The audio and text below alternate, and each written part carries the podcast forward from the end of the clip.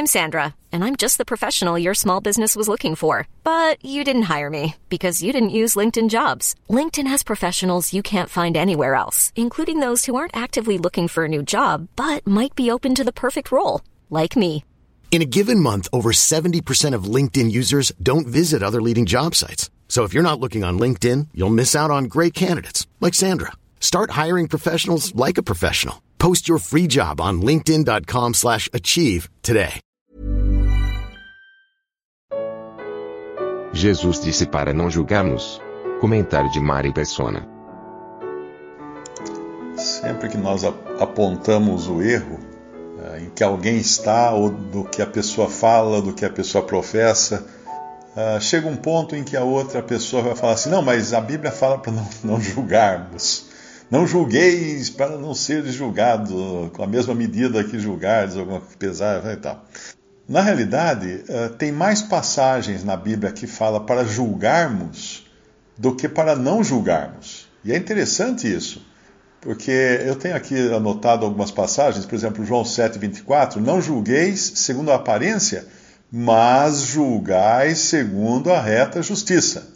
Depois, lá em 1 Coríntios 6, de 2 a 5, não sabeis vós que os santos hão de julgar o mundo? Ora, se o mundo deve ser julgado por vós, sois porventura indignos de julgar as coisas mínimas? Não sabeis vós que havemos de julgar os anjos? Quanto mais as coisas pertencentes a esta vida. Para vos envergonhar, o digo: não há, pois, entre vós sábios, nem mesmo um que possa julgar entre seus irmãos? Também em 1 Coríntios 10, 15, falo como entendidos, julgai vós mesmos o que digo. Aqui então é muito interessante, porque Paulo está dizendo que ele quer ser julgado. Ele quer que os irmãos de Corinto o julguem. E às vezes a gente não gosta disso, não. Eu estou falando aqui, eu não vou falar assim, irmãos, julguem o que eu estou dizendo. Eu não vou gostar de, de querer ser julgado. Eu estou achando que eu estou falando a coisa totalmente correta. Como é que vão me julgar aqui? Mas é isso, existe o juízo o tempo todo. E quando a Assembleia está reunida ao nome do Senhor, falem dois ou três e os outros julguem. Como assim julguem? Julgue o que está sendo dito. Não julga a pessoa, não julga a motivação da pessoa, julga o que ela está dizendo. Uma vez, eu até conversando com um irmão que pertence a uma denominação, e eu citei esse versículo, e eu perguntei para ele: quando o pastor fala alguma coisa que está meio fora da Bíblia, alguém se levanta lá na, na audiência e fala: Pastor, o senhor errou aí no que o senhor disse? Falou: Nossa, nem imagina, nunca vai acontecer isso, nem pode, vai ser expulso da igreja se fizer isso. Então, tá aí. A Bíblia fala: falem dois ou três e os outros julguem. Uh, depois, o próprio, o próprio apóstolo Paulo fala aos Tessalonicenses, em 1 Tessalonicenses 5,21, examinai tudo, retende o bem, julgai tudo, no sentido também da palavra aí.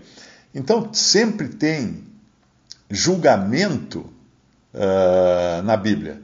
E o julgamento começa lá atrás, quando o Senhor ensina como seria a Assembleia reunida ao seu nome, que ele fala de um litígio que estava havendo entre dois irmãos. Se eles não resolvessem, eles tinham que chamar mais um ou dois para serem testemunhas.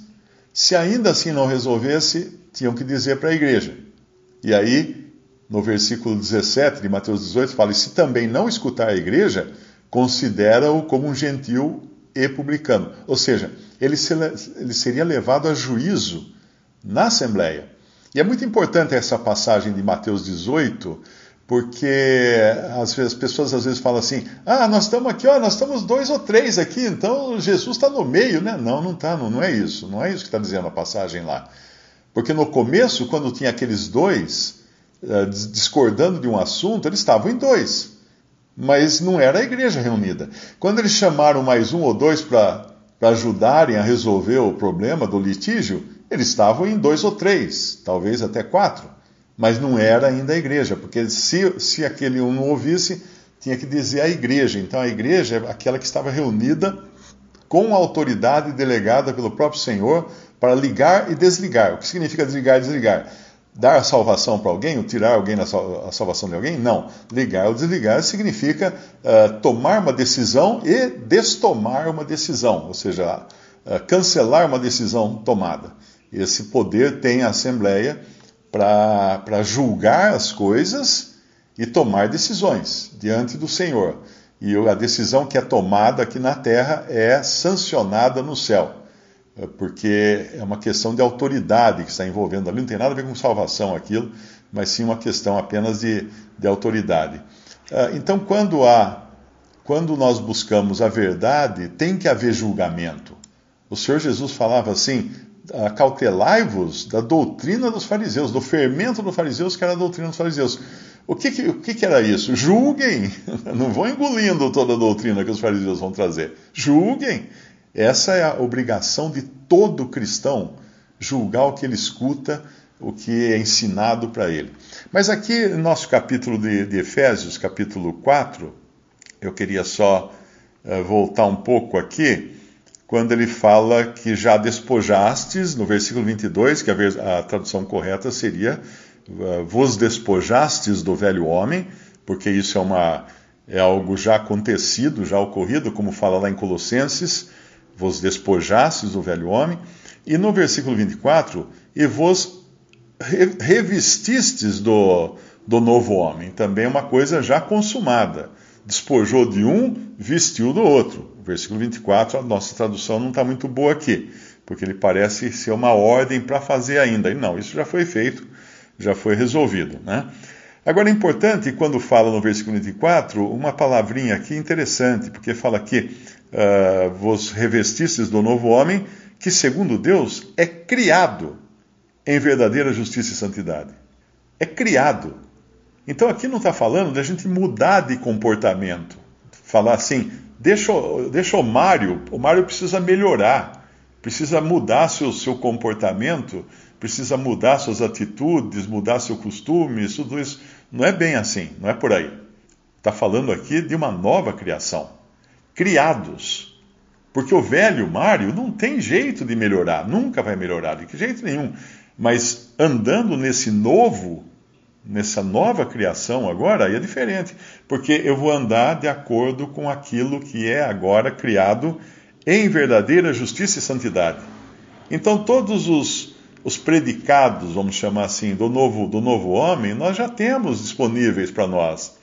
Quando nós não queremos assumi-los ou andar segundo eles, é a nossa carne entrando no meio e botando as asinhas de fora, que quer voltar à velha maneira de antigamente. Mas nós já estamos no novo. É isso que é interessante. Nós já estamos no porque é uma criação nova.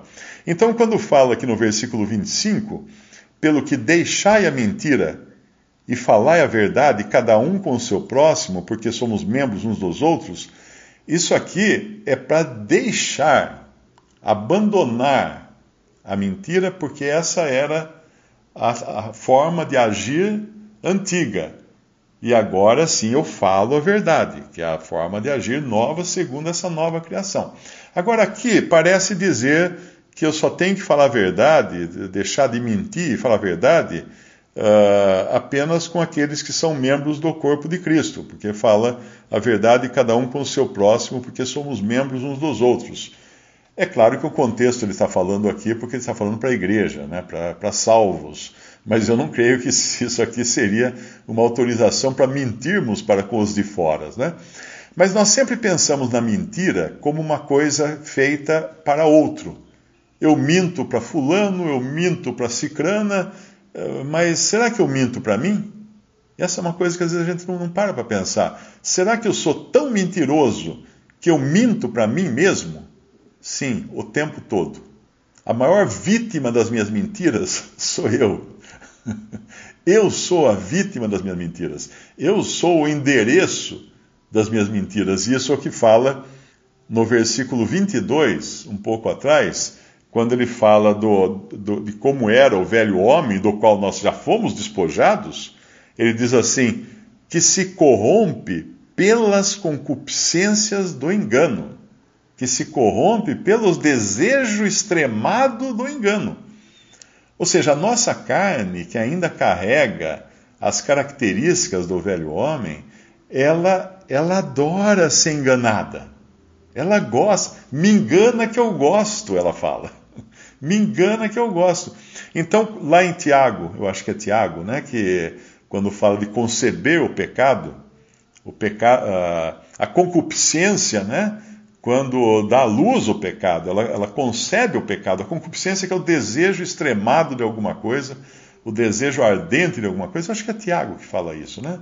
Ah, é isso, né? A concupiscência, ela dá à luz o pecado. Então, quando eu, eu de, me deixo dominar por um desejo ardente de qualquer coisa, eu começo a mentir para mim. Eu começo a dizer para mim: não, isso não é tão mal. Não, mas é só essa vez. Não, mas o fulano também faz. Por que, que eu não vou fazer, né? Ah, mas que mal há? Quem, eu não estou prejudicando ninguém, né? Depende do pecado, geralmente falam isso, né? dependendo do pecado, ah, você, geralmente é imoralidade, coisa assim, você fala assim, não, mas eu não estou prejudicando ninguém, é só, só eu, né? Só, só eu, eu comigo, ou com uma pessoa que está também uh, concordando com, com isso, mas é porque isso aqui é de acordo com o velho homem que se corrompe pelas concupiscências do engano. Então, quando eu minto para mim e conto uma mentira muito boa para mim mesmo, o que, que acontece? Eu acredito nela. E quando eu acredito nela, eu caio em pecado. Mas quando eu também uh, ajo ou ando de maneira uh, que, que eu possa ser repreendido, maneira repreensível, né?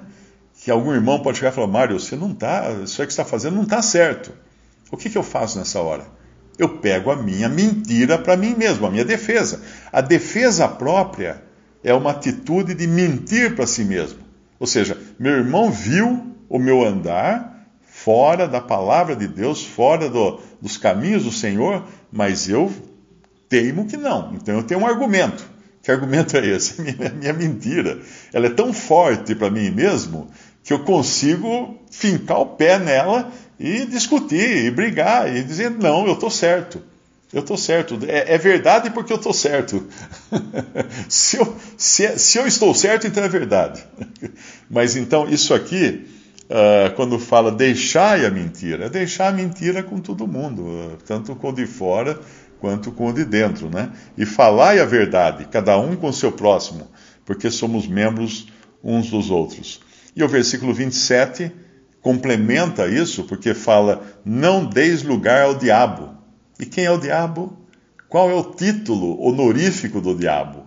Qual é o, o, o, o título de pai que é dado a ele? A paternidade que é dada ao diabo? O diabo é o pai da mentira. Ele, ele sempre mente. Ele começou a ruína do ser humano contando uma mentira. Mas era uma mentira que tinha ah, fundamentos de verdade. Porque a mentira deslavada, ela é diferente. A mentira que tem um pouquinho de verdade, ela mistura e você acaba entrando nela. Então, não deis lugar ao diabo. E aí ele vai falar no versículo 28 em diante ah, as coisas ah, antagônicas. Né? O que furtava, não furte mais, mas Faz o, o contrário de furtar. O que, que, é, o que, que é furtar? Tirar o que não é meu. O que é trabalhar para repartir com o que tiver necessidade? Dar do que é meu. É fazer o caminho inverso. Agora você começa, você começa a trocar o. É que nem quando a gente estuda física, né? Tem aqueles. É vetor que chamava, não lembro, aquela flechinha. O caderno ficava cheio de flechinha para cá, para lá, né? Então você inverte, a flechinha estava indo para lá, o vetor era para lá, vem para cá agora, muda completamente o lado que ele vai. Depois vem, vem, a maneira de falar, né? não sabe, sai da sua boca nenhuma palavra torpe, só a que for boa para promover edificação, para que dê graça aos que ouvem. A gente devia sempre perguntar, né? Uh, isso aqui vai, é torpe? Eu, a minha profissão é um problema, porque na minha profissão, é, palestrante, né? Eu vejo que é muito fácil você andar na beira do, na beira da calçada, porque para agradar uma plateia, você pode querer começar a falar bobagem. E bobagem faz sucesso. Isso aí, todo comediante, stand-up, todo, ele fala um palavrão que você escuta todo dia na rua o palavrão, mas falado num palco lá parece que é uma coisa fantástica. Todo mundo ri do palavrão, porque falaram num palco. Pagaram para escutar um cara falar palavrão. Se na rua, se ele chutasse a canela de alguém, ele ouvia de graça esse palavrão. Mas então é uma profissão que eu tenho que me vigiar constantemente porque para não sair uma palavra torpe. Claro que tem coisas engraçadas que são limpas, né, que são uh, legítimas, mas as palavras torpes que não promovem edificação devem ser evitadas. A gente tem que vigiar o tempo inteiro. Não, não, tem, não tem um cristão que possa falar assim: não, eu na minha profissão não tenho, não tenho nada que eu tenha que vigiar. Porque só tem coisa correta que eu faço. É, vai, vai nessa. Já começou a mentir para você mesmo. Pronto, você já está no caminho de, de cair num pecado. Visite respondi.com.br. Visite também 3minutos.net.